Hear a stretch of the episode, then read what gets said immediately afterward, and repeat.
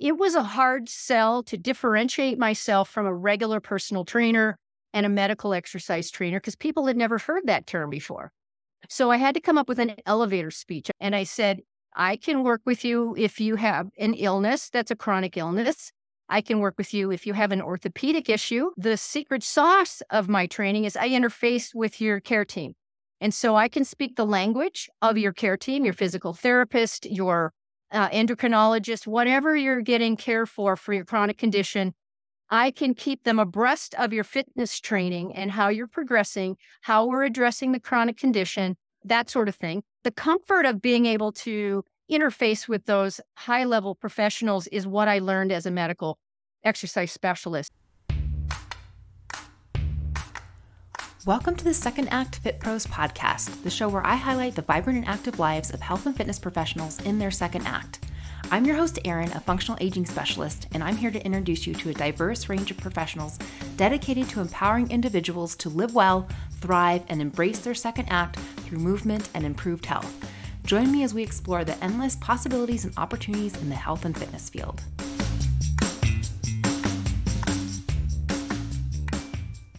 In this episode, we dive into the world of medical fitness and mentorship with Holly Benson, a seasoned professional in fitness program management, personal training, and group exercise instruction. As a medical fitness and corrective exercise specialist, Holly's expertise extends far beyond crafting exercise programs. She's a bridge builder, forging trusted partnerships with healthcare providers and integrating fitness into patient care. Holly's approach isn't just about sets and reps, it's about fostering a collaborative relationship with the healthcare team. But that's not all. Holly is a beacon for aspiring fitness professionals. She has expertise in coaching and mentoring newcomers into the field. Through her guidance, she not only trains but nurtures budding talents, integrating them into this dynamic field through hands on coaching and invaluable job shadowing experiences. Holly holds a bachelor's degree in corporate and community fitness and recreation, as well as certifications as a medical exercise specialist, corrective exercise specialist, and in personal training. Join me as I unveil the insights, wisdom, and transformative approaches of Holly Benson, who is shaping the intersection of fitness, healthcare, and mentorship. Here's my conversation with Holly. Welcome to the podcast, Holly. We were going to focus our conversation about how to develop yourself as a fitness professional, whether it be a fitness instructor or a personal trainer. And we're going to go into that because that's something that you specialize in. But before we jump into that topic, I thought we would start with you talking about your background in fitness, your training, and what has helped you become really good at being a mentor for other fitness professionals. Okay, well, I'm pretty seasoned, if you will. I got my first taste of working on a group group exercise class. I was thrown at the wolves. uh, I was a pool class, and I was a lifeguard, and I was 23 and I had zero experience working with older adults, and I, I started teaching. Apparently, I was a natural. One of my directors said, "Oh, you're really good at this." I didn't know. So then they threw me at the wolves again and a land group exercise class, and I really liked it. And I'd already achieved a degree in recreation administration and whatnot. I was actually there working an internship in the aquatics to learn about, you know, the executive part of of running a program, and so they got a lot of free labor out of me. But uh, that's kind of kick started it, and I always had that interest. And so then I started uh, thinking, well, maybe I want to learn more. Uh, and so I I was very brave at 23. So I got thrown into a different class. And so we kind of hacked through it for a while. And then I moved and I moved I lived in Fargo, so I could not find an executive or any kind of full time job, and I was piecemealing. So I headed to Minneapolis because it was the mecca, the hub, the place where people went for the really advanced programming and fitness and wellness. And I, so I headed off to Minneapolis, and I didn't have enough experience, believe it or not. I didn't. I really didn't. I was kind of a beginner, and so I ended up coming back to Fargo and I was able to get on at a Gold's Gym. And they had a great director there that was super leadership, and she saw my potential. That I was in the pool to start with, and then she worked with me. And I was able to work in the regular studio and do group exercise. And at that time, it was high impact all the way and learning how to do choreography and being up front, using your voice and all the things. so I really fell in love with fitness and I was trying to figure out what can I do with this with a recreation degree. So I went back to school and I got a degree in exercise physiology and and dietetics. It was a double major and that was in 91, so I'm dating myself. And then I went to Colorado in 92 and I got a job working as a recreation director uh, in charge of fitness and wellness for the community had a wonderful uh, supervisor who trained me and helped me learn things. And I ended up with a pack of instructors and I had to get good enough to be able to sub for them. So my skills just kept getting elevated, but I was still in the office pushing a pencil a lot and budgeting and all that stuff and, and hiring and firing and training new people. But I didn't have that many to train at the time because I had a I had a ready-made team when I was hired. So I did that for a while and then I had a child and I went took a little time off, and then I went into the private uh, club. And at that point, I was a, a, fitness director for Group X, and that was the heyday of STEP and more high impact. And then we had low impact, and then we had high low, and then we had Pilates was just coming in, and yoga was still considered woo woo. I mean, this is a long time ago. Mm-hmm. but I, then I was promoted to head of the entire fitness department. So I had not only a group exercise team, I had a personal training team. I was a little rusty in personal training. I didn't have a ton of experience. So, guess what? I went, got certified, got some training mm-hmm. with some people. I actually kind of apprenticed under a couple people and I wasn't getting paid for it, but I wanted to learn everything I could. So I did, and that was fun. And then I had another child and got a full time job as a fitness and wellness director at a senior center. And that's when I got interested in older adults really, really deep. And I realized these people have a lot going on. They have social, biopsychosocial stuff. You know, their bodies are changing, their their social life is changing. They're uh, worried about aging. They're grieving their youth. It's it's a lot, but I loved it, and I stayed there. And unfortunately, I wasn't able to continue with the job because of the responsibilities with kids. And then I ended up working for the city of Aurora as their fitness and wellness director, again, in charge of corporate fitness and all the instructors and all the personal trainers and three facilities and a lot of pushing the pencil around. Didn't get to teach. I didn't get to train. I just trained the trainer.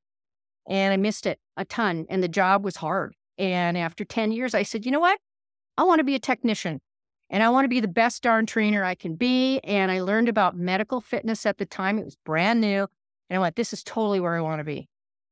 So I learned what I had an awesome mentor and I took took his training, which was pretty advanced. And then I went, got an official national accredited routine, excuse me, certification. So national council of accreditation, whatever the NCAA is.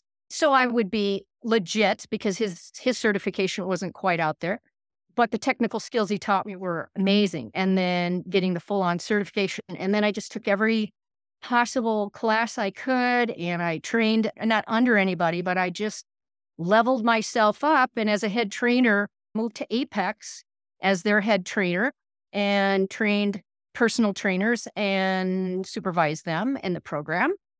And I was kind of popular because the older adults had the money to pay a trainer and they knew I knew how to deal with those knee problems, hip problems. I was easy to deal with because I was a little older and I related and I understood what they were going through. So it was huge success. I absolutely love working with older adults, empowering them. And medical exercise is a very advanced certification, which I got. And I have very deep uh, information or very deep knowledge and education in each chronic condition. It's kind of a broad brush, but not really.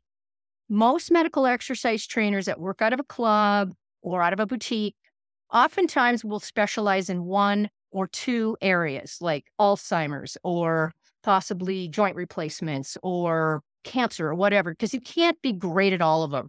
Hmm. Usually where your heart takes you. So my heart took me to osteoporosis, uh, multiple sclerosis, Parkinson's, anything neuro. And that's where I've landed. And I'm an in home trainer now, doing medical exercise with people who don't want to go to a gym because they've got issues. And so we do it in the privacy of their home.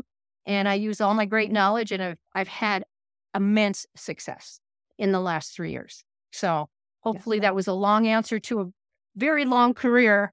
But yeah, I am absolutely where I need to be. Yeah. Thank you for giving us the, the whole picture of where you've been on this industry and medical fitness. I haven't had anybody on this podcast that has talked about medical fitness. So I thought we could talk just a little bit about that the certification that you had to get for that, the training that's involved in that, and who it helps you serve. Like you, you said, older adults, chronic conditions.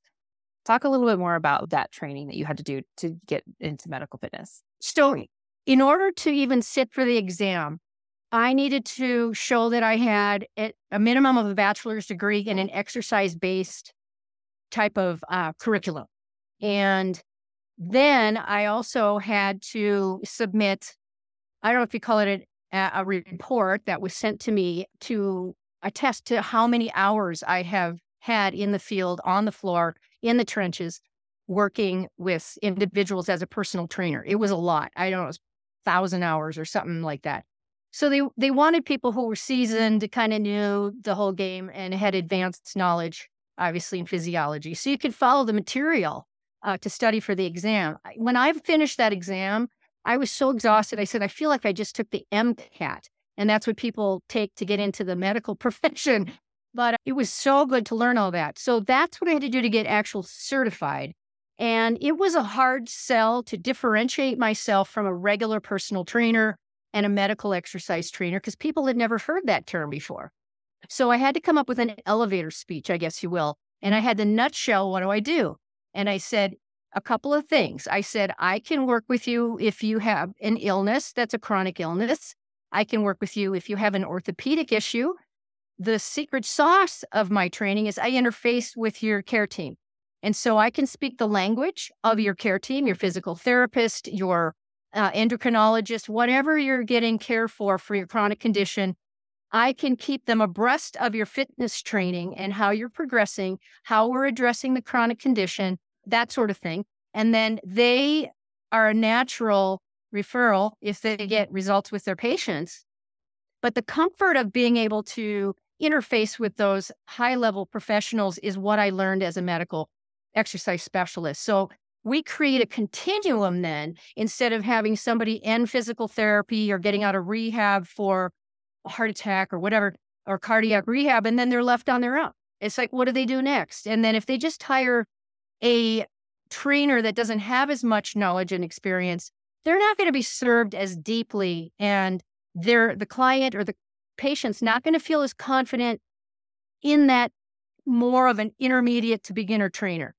So they know you know their stuff and you know how to work with their fear, their apprehension, their hesitation, the emotional strife that they went through getting the knee or hip replacement or being sick for a long time. And then also knowing that they got to be exercising, but they don't know where to start.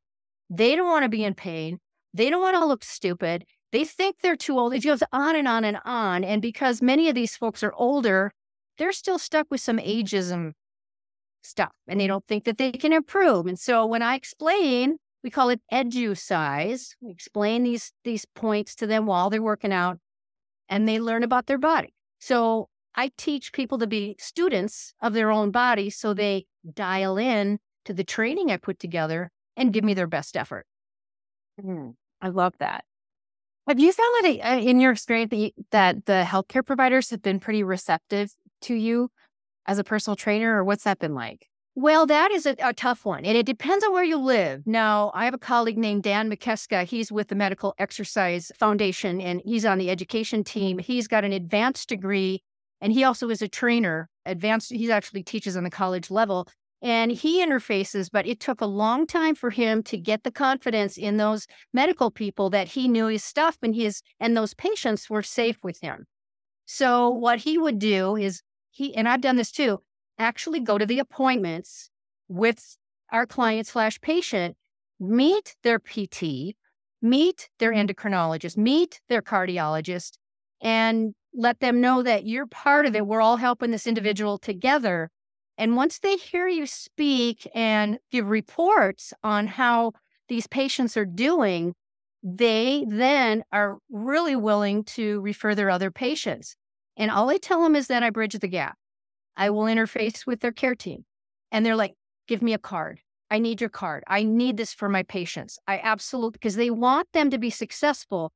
But so often people, the buck stops at the end of PT, the buck stops after cardiac rehab, and they hope for the best that they don't have any more issues.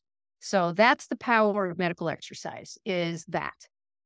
And they love it. They absolutely love it. But you have to gently educate them because they get hit with everybody wanting to sell this, that, and the other thing.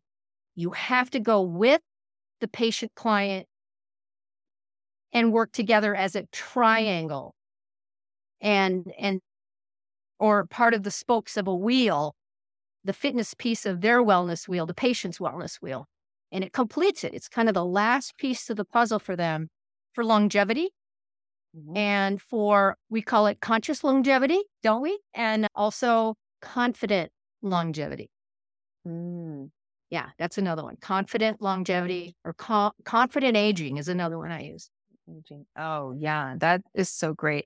I love that. I can see where, from the healthcare professionals' eyes, to say that you're working with a personal trainer, the the range of knowledge and personal training is so great. It is. It's huge, and to have a trainer that shows up at an appointment with the their patient, that's kind of already like help you develop that trusting relationship so that you can have that be that continuum of care for that person. And I must address this because I know whoever's listening to this is going to have this question. Well, do you mm-hmm. charge for that time that you go with them? I don't ask for it. They will the the client will often just offer because they're so grateful that you're coming with them. If they don't, they I look at it as a pro bono. It's part of my marketing. It's part of my establishing a network and relationships with some of these medical people. It's worth every minute that I put into it because I have never had yet had any professional on these appointments think I was a goofball. And, you know, and they were like, wow, I had no idea that this type of a trainer even existed. I was like, great. You know mm-hmm. flying the flag for medical exercise? So it's a it's a growing industry. It's it's getting bigger and bigger. You're seeing more of, of it in there. And like i said it's not easy to be that but you know it can be done and it's it's very rewarding. So yeah they love it. The pre- the care team they love that. Yeah but you do have to have a degree to get that certification. Right? My particular cert, yes, you do have have a, and fair amount of uh, time with boots on the ground. So it's, you know, a basic certification. You can still specialize. You won't, you'll still be, you know, considered a certified personal trainer. But the per people that want to not go quite that far, maybe not have that bachelor's degree or, or master's in exercise science, they can still specialize in these chronic conditions. There's a lot of wonderful uh, trainings and things out there and knowledge available uh, to to become a specialist. Yeah. Okay. And you've been involved with the Medical Fitness Association. Fitness Network, and it's, Network. it's uh, founder with Lisa Doherty. And I got started with them in 2016.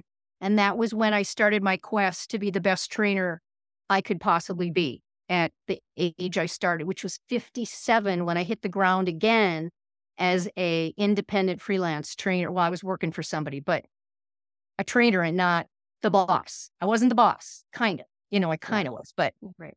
Right. Yeah. You have all this experience being in personal training and group exercise experience, and you've had some experience developing trainers.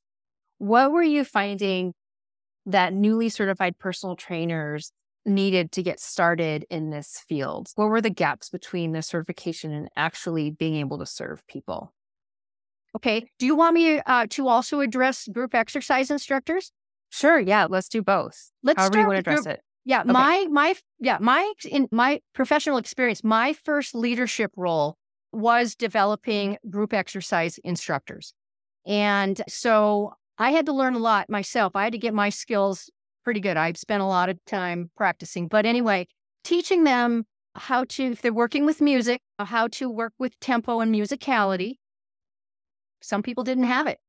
They didn't have it and they didn't pursue. They sometimes went into personal training instead being able to structure a workout that was fun, uh, using the proper and appropriate music, teaching them the resources to get music, being able to get out in front. I would usually have them shadow me or just do a sec, a one one song in a class and get them just a taste and build that up with each one until they were ready to do their own entire class.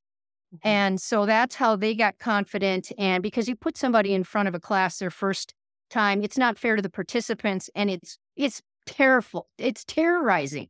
So that's how I would train my group folks and uh, just learning how it goes to be on a team, a lot of a lot of uh, one-on-one practice practice and homework I would give them. The musicality was a t- tough one in dance exercise. So that was the group X uh, for that. And recruiting new instructors was tricky. I usually plucked them out of a class because they were good movers and they were having a blast. And I would just say, Hey, would you like to make money doing this? And you're awesome. And I had a pretty good recruitment rate doing that. Took a while. I watched them for a long time, but uh, they often were very flattered by that. And then back to personal training, it is a lot of shadowing and having them practice their wording, practice speaking, understanding how to simplify and succinctly do things, taking it slow, programming basically and not trying to get too fancy. Safety, safety, safety, tons and tons of safety, drilling into new trainers just because you saw it on the internet. It looks really fun to do. What's the efficacy behind it? Is it is it match with the goals of the client? Is being able to teach a trainer how to listen and identify the goals the trainer or the uh, client or patient has and match them with your skill and do the best you can with what you know and try not to do more than you know. Because if you don't know how to break a complex exercise down and keep it safe, you shouldn't be asking the client to be doing that exercise. So, teaching trainers how to make good decisions, not try to impress anybody else in the gym, and really focus on what the client needs.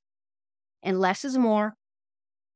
And uh, results speak volumes and taking good notes. Yeah. So yeah, a lot of a lot of mentoring, a, a lot of feedback, giving them feedback. And I wouldn't take on a, a new trainer unless they performed a practical exam with me where I would take them through, show me how, and then a couple case studies I would do with them. Say, you know, this person has chronic low back pain. How would you begin a program with them? Stuff like that. That's how I would recruit and train, or I mean, hire really good people. But Sometimes I would hire people with zero experience because they had the personality, they had the compassion, they had a great attitude. They really wanted it. They wanted to help people and they just would, like sponges, teach me everything you know, teach me everything you know. And I would plug them in with some of my head, my, you know, high producing trainers and sh- shadow Jim over here and watch how he trains people with low back pain, you know, just stuff like that. And the uh-huh. more people, yeah, it takes a village to train a really good personal trainer, in my opinion, not just my own opinion. Every trainer's got their own, you know, secret sauce to their success. And they want to help new trainers too.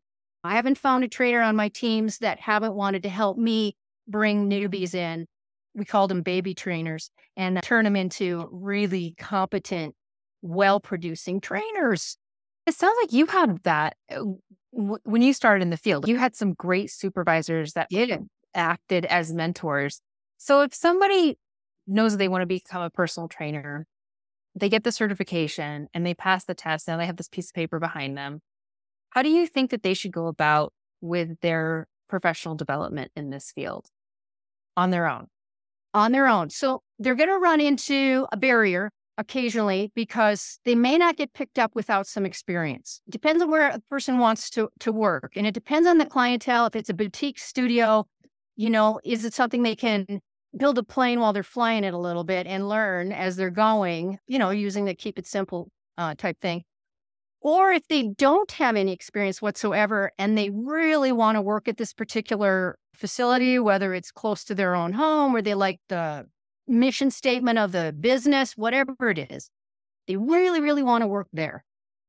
Get a hold of the admi- the manager or the assistant manager and just say, "Hey, do you have an internship program? I'm willing to put some time in to shadow. You know, I'll clean machines for a couple months, or if you need me to clean machines, but I need to get experience and I need to watch your trainers and I want you know, this, I'm willing to do whatever it takes. I really want to work here and learn from you and the staff. When anybody said that to me, I'm like, when can you start? Because the attitude was there. So if they don't have an internship program and they've never heard of, of that, you propose that. Like, I'm going to come in and work pro bono for a little while because I need the experience. Now, there's not a lot of directors that really are going to jump on that. But if you find a director that jumps on that, yes, you want to work there. If they scoff you off, you don't want to work there. They don't care. So, got to have a match from the the minute you put your foot in the door to meet people or the managers, the assistant managers. Got to have a good feel and a good vibe, and you need to talk to the other trainers on the team. So, because you become a family and it's got to feel good on both ends. You don't want to come in as the newbie and feel like everybody's watching you and saying, ah, well, she's a newbie. You walk in there with your head high, you've got a certification. You have studied your butt off to learn this stuff, and you just got to have people to, to do things with. Uh, that's what I would recommend if you have no experience or minimal. And, you know, and, and then if you do go into, let's say, a big box and they're just desperate for trainers and you're certified and they're going to pay you the least they can, and they just need to have a warm body in there to do inter orientations or that kind of thing, that's okay too. You don't have to stay at the big box forever, but you can definitely get your feet wet and understand the vibe of a gym, the flow of a gym, the personality of the gym, the the people, the personalities of the membership, and be learning at the same time. Uh, mm-hmm. And you don't have to stay there forever. And you know when it's time to leave the big box. You yeah. just. What are your thoughts about somebody that gets a certification and right off the bat they just want to go into their own business? They don't want to work for a gym. They want to do work with people on their own outside of the gym. What are your thoughts on that? Well, my guess is anybody that's a brand new trainer is just newly certified has probably chosen to do this because they're really interested in fitness for them their own selves and that's why they want to pass it on you know the passion for fitness and staying healthy and healthy lifestyles and that's where the passion comes in and the change in career you know it's like hey i love fitness and wellness it's such a positive field and I want to be a part of that. So I guess let me think about this for a second.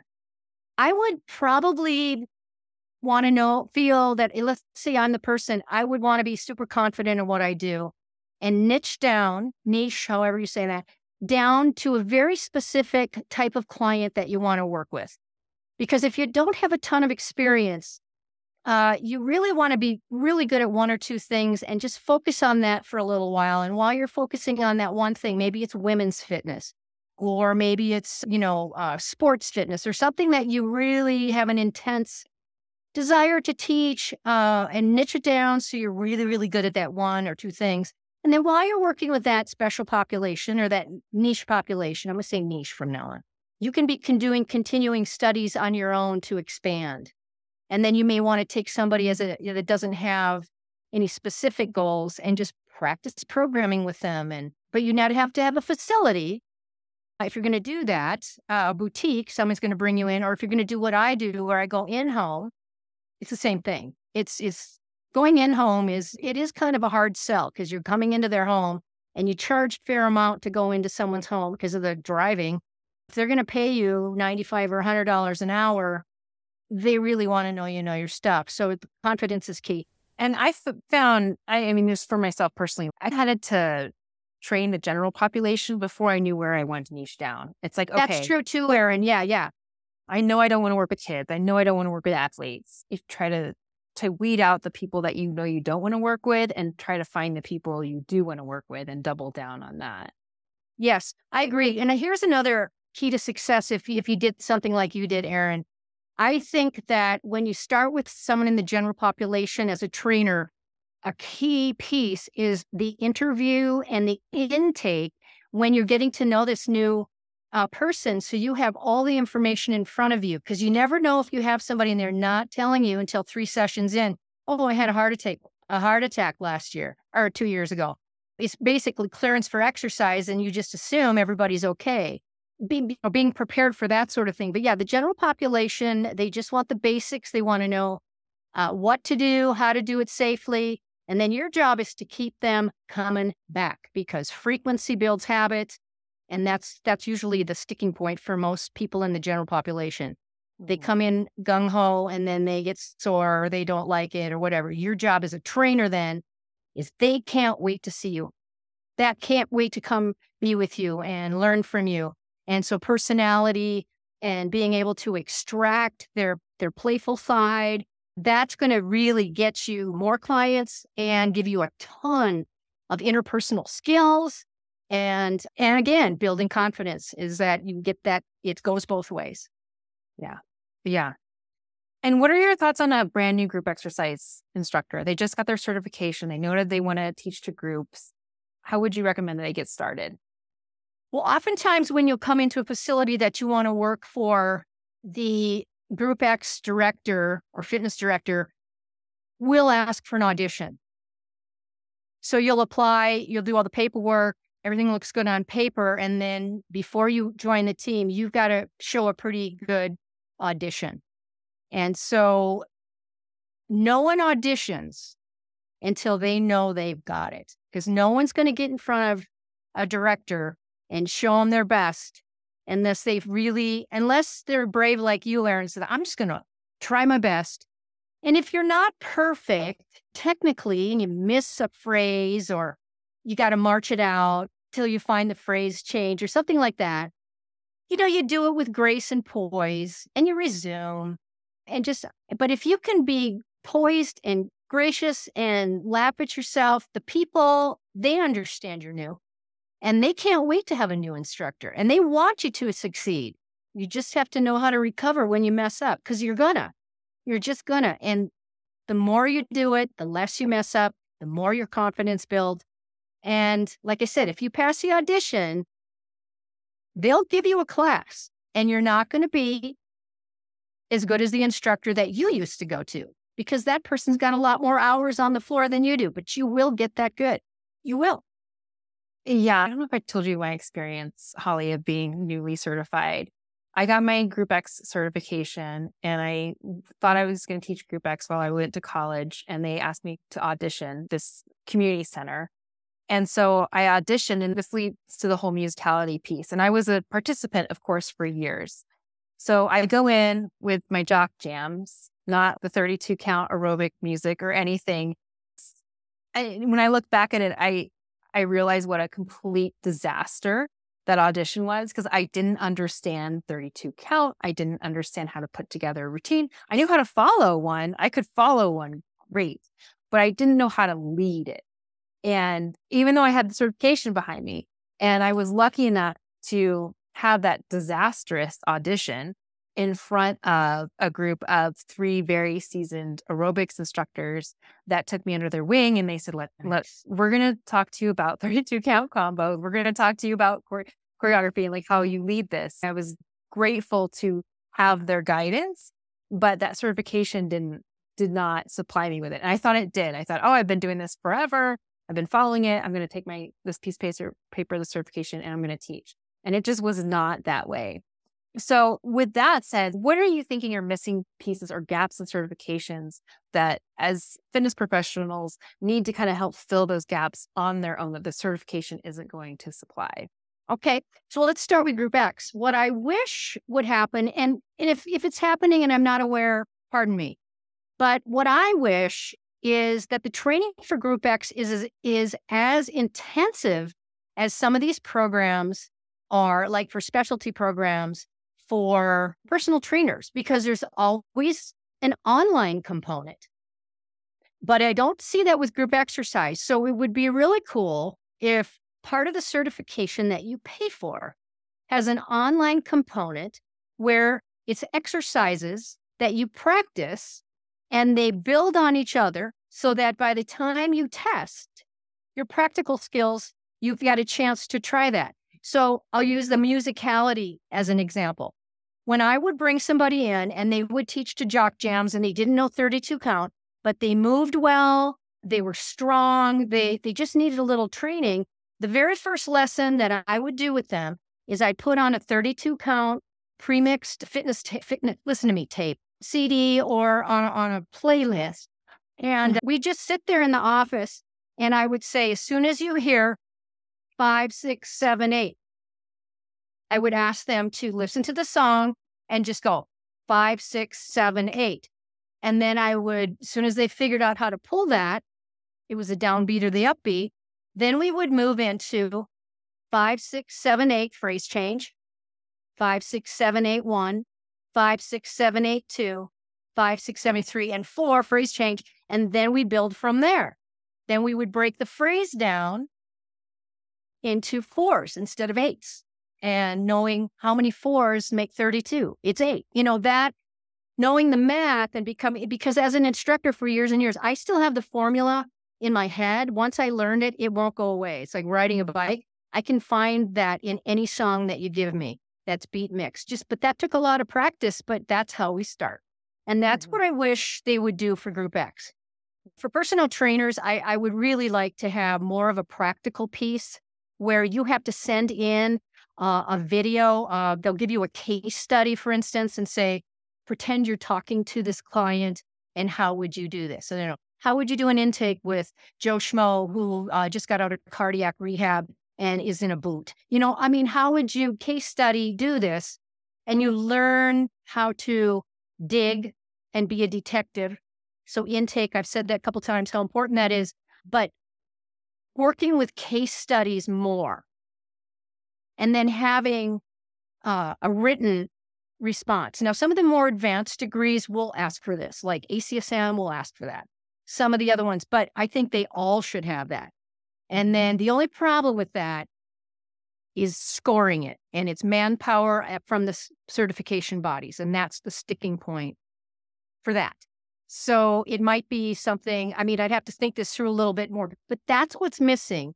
And I don't know how to crack that code and have it be economically feasible for these uh, certification bodies. Because, you know, they're trying to give us these certifications at a reasonable cost. You know so their their business is got to float as well. So that's the big picture. But that's definitely missing. Yeah. I can see that. And I, it would be hard to think about how somebody could do that on their own because you really want somebody that's experienced to look over your shoulder and give you that case study and be like, okay, this is what I would do for this person that has low back pain and have somebody kind of review your plan of attack for that. If I worked for ACE mm-hmm. or AFAA or N- NSCA or any of those that are going to be cranking out trainers. I would want them to use more case studies, yes, and for practice, you know, for practice in preparation for the exam, but not just one or two, a whole bunch of different kinds. And then as the on the training staff or the people who put together these exams and the training components is let's say there's five case studies and each one has a different set of stuff and you know how would and then there's a question what would you do? How would you do it? Blah blah blah. Then it's kind of like when we were in math we go to the back of the book to see if you got the right answer. There would be a response to that case study that a uh, seasoned professional on the team that puts the curriculum together usually someone at a master's or phd level or someone who's got tremendous amount of successful experience as a trainer. Answer it. How you know, an example of an appropriate way to handle that case study or that person. Mm-hmm. And that would teach the student if they were close, completely off base, or nailed it. That I think would be helpful. That would be great. Create it once. I'm talking about if I worked for ACE or those guys, create it once as part of the the the process of getting certified. Answer all those questions and then just duplicate it over and over and over again. You don't mm-hmm. have to, you know, it's a upfront front load kind of thing, and then it takes it away from their their education team. They don't have to do any because you can't. They just can't. They cannot review hundreds and hundreds of people writing out the answers to case studies. Right. One of the things I wish I had done earlier on was job shadow trainers. I I do more group than I do personal training, but job shadow personal trainers and ask them, like, look at their program for somebody and, and try to get into their mind. Like, why did you choose this? Why did you choose this exercise program, these exercises for this person? And try to understand their why behind it. That's something yes. I wish I had done more of early on somebody that was more experienced than me, not just look at their programming, but really understand why they did that. I did not do nearly enough job shadowing. I wasn't even a personal training client before I wanted to venture into personal training. And that was a huge mistake too. I think you have to be a client and have that experience before you train somebody else. Yeah, I, I agree with that. You know, now when I was doing, when I was head trainer, I would get new trainers because I was uh, where you were always trying to fill the, you know, fill the team. I could shadow them as much as I could, but I had a I had a client base as well. I had two of my best trainers that I worked with, and they knew that they were going to be having baby trainers shadowing them. I would not, it was not random.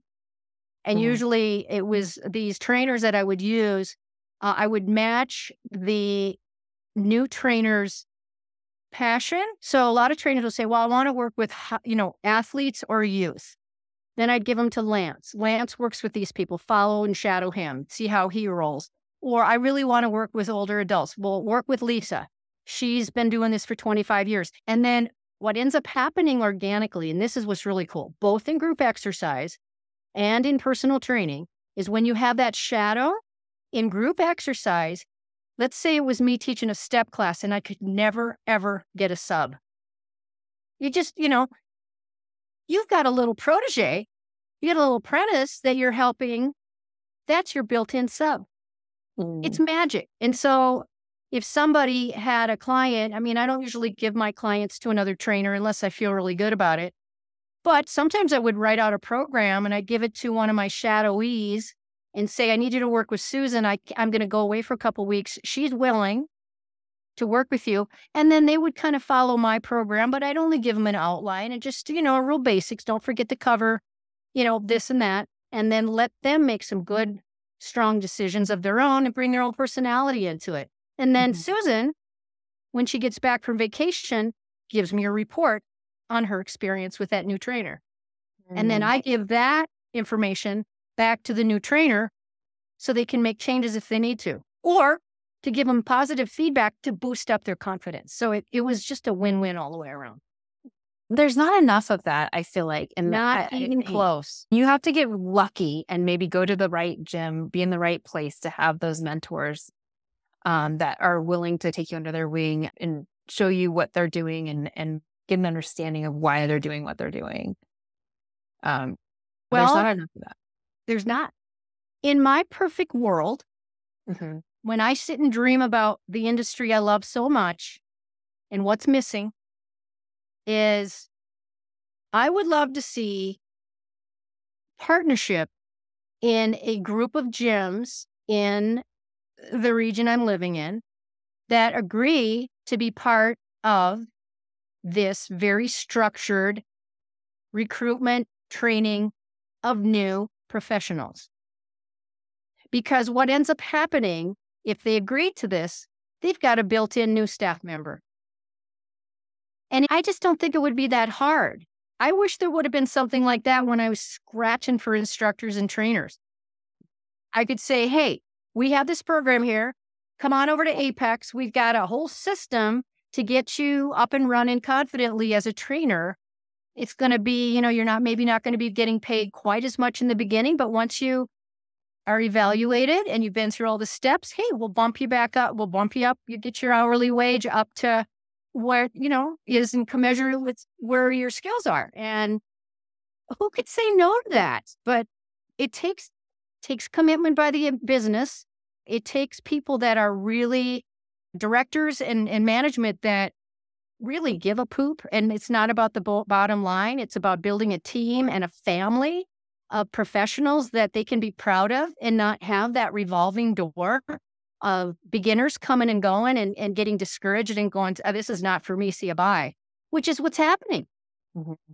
And mm-hmm. it's sad because it's discouraging. People spend all this money thinking they're going to go change the world and they never get an opportunity to do so. And it's really uh, a waste of brain power. And I, I just hope we can see this change before I retire.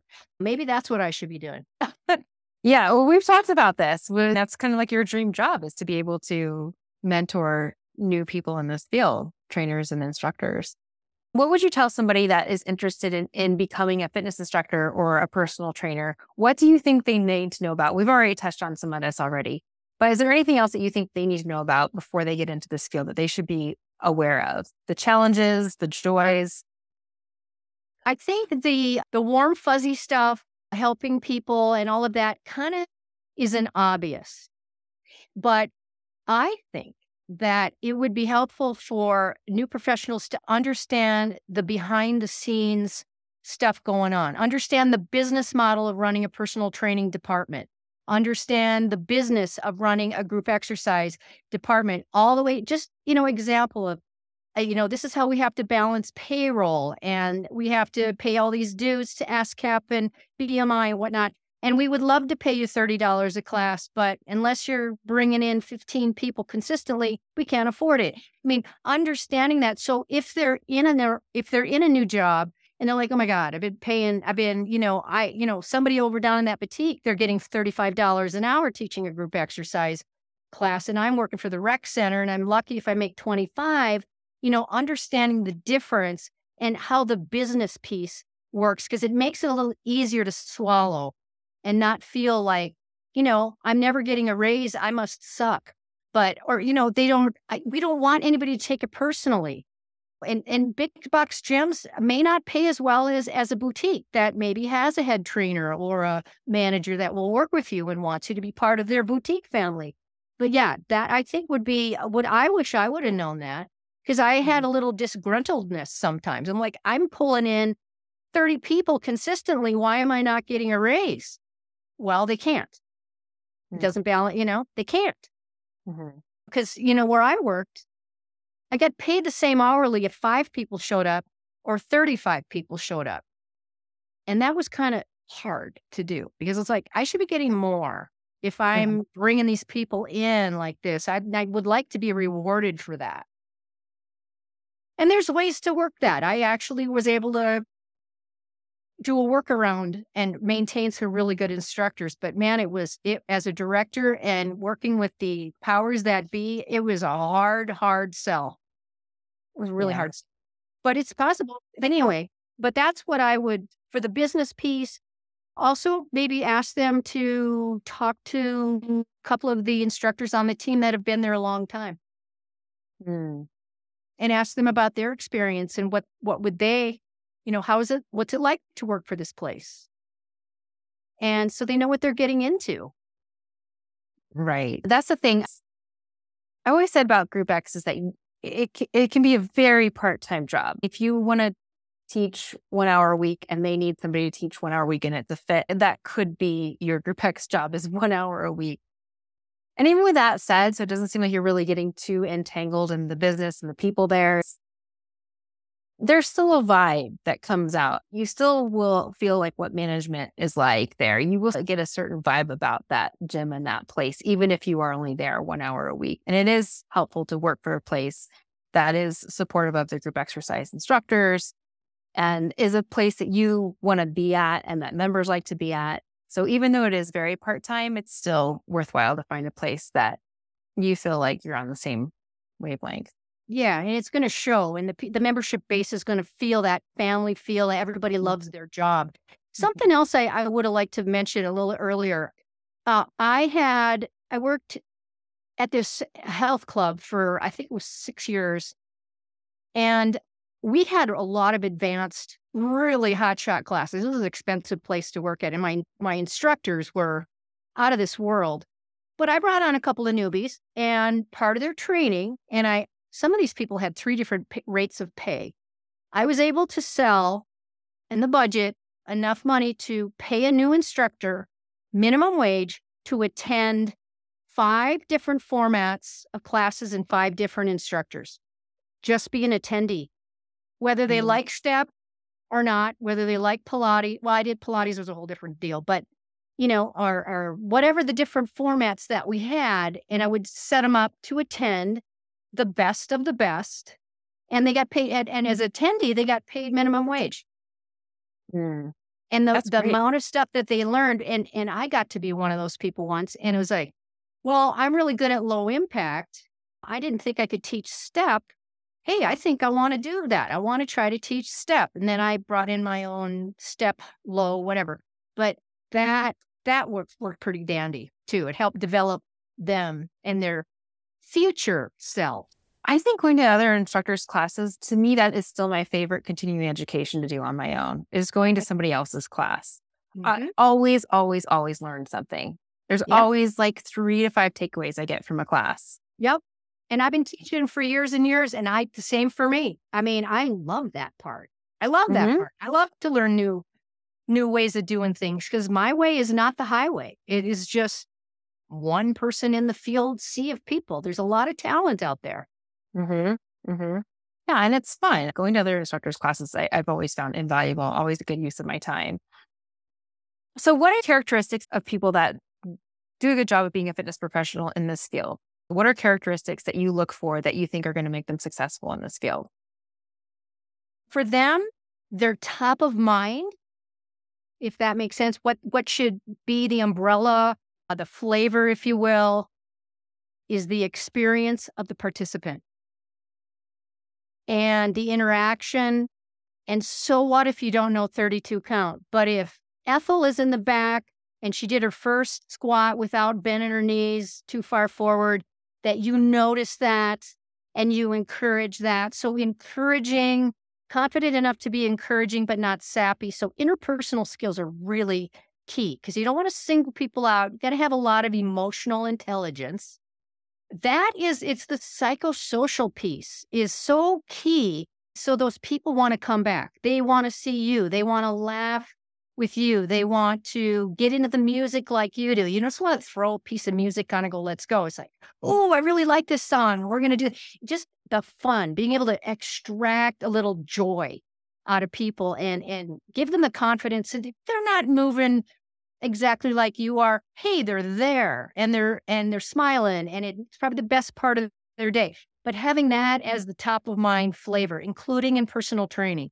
If you're just going through reps and sets and you've got this program you know that phd level program it doesn't matter. The people don't there's an expression maybe you'll have heard it people don't care how much you know they want to know how much you care and then they'll ask you what you know, but they want to know that you give a crap about them and you like your job. So, a lot of interpersonal skills, a lot of emotional intelligence, uh, ability to think on your feet, recover from a flub and not take it like, oh, I suck. Just keep moving. A lot of poise. Confidence is key. Ability to create little relationships with the people. Also, I call it the Erin factor the ability to connect people. You know, so let's say Ethel's in the back. She's only coming a couple of times. She doesn't know anybody in the gym, but you've got, you know, Nancy in the corner who's been coming for a long time. Introduce Ethel and Nancy and let them create a friendship. And then there's accountability and it just grows. But that's a big emotional intelligence thing technical skills are technical skills. You can get better at that and you've learned all that, but that building community, being able to have fun, yeah, that's what I would want. That's what I used to look for. And not taking it all so darn seriously. You know, it's not Cirque du Soleil, it's helping people. Great. What has been your favorite part about working in this field? Well, personally, I have enjoyed over the 40 years I've been doing this how things circle back and some of the stuff that we used to do went in the ditch and then some of the good stuff came back. Watching the caliber of instructors the just the the blossoming of technology you know the sound systems the the high level of continuing education that we can achieve out there too because I've been a lifelong learner and I'm constantly still learning new stuff. And it never ceases to amaze me how brilliant some of these people are. And that's what I've enjoyed because my skills continue to level up. And just watching the evolution has been my favorite part. And then finding someone who gets into fitness a little later and just goes over the moon excited about doing that. That's probably one of my big faves.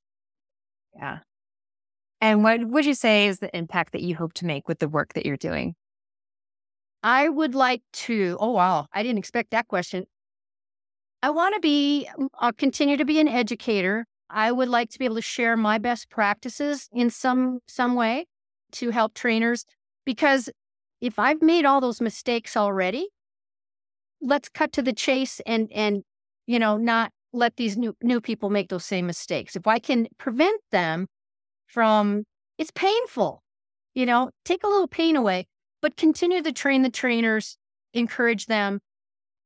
I always used to say, I got to replace myself in this industry. You know, I've done a lot of things. I, I want someone else to come in and do that too, if possible. I want to exit eventually, but that's the impact I want to make. I want to be inspirational. I want to be a good coach. I'm not a teenager anymore. If I can do it, I want people to look at me and say, well, if she can do it, I can do it.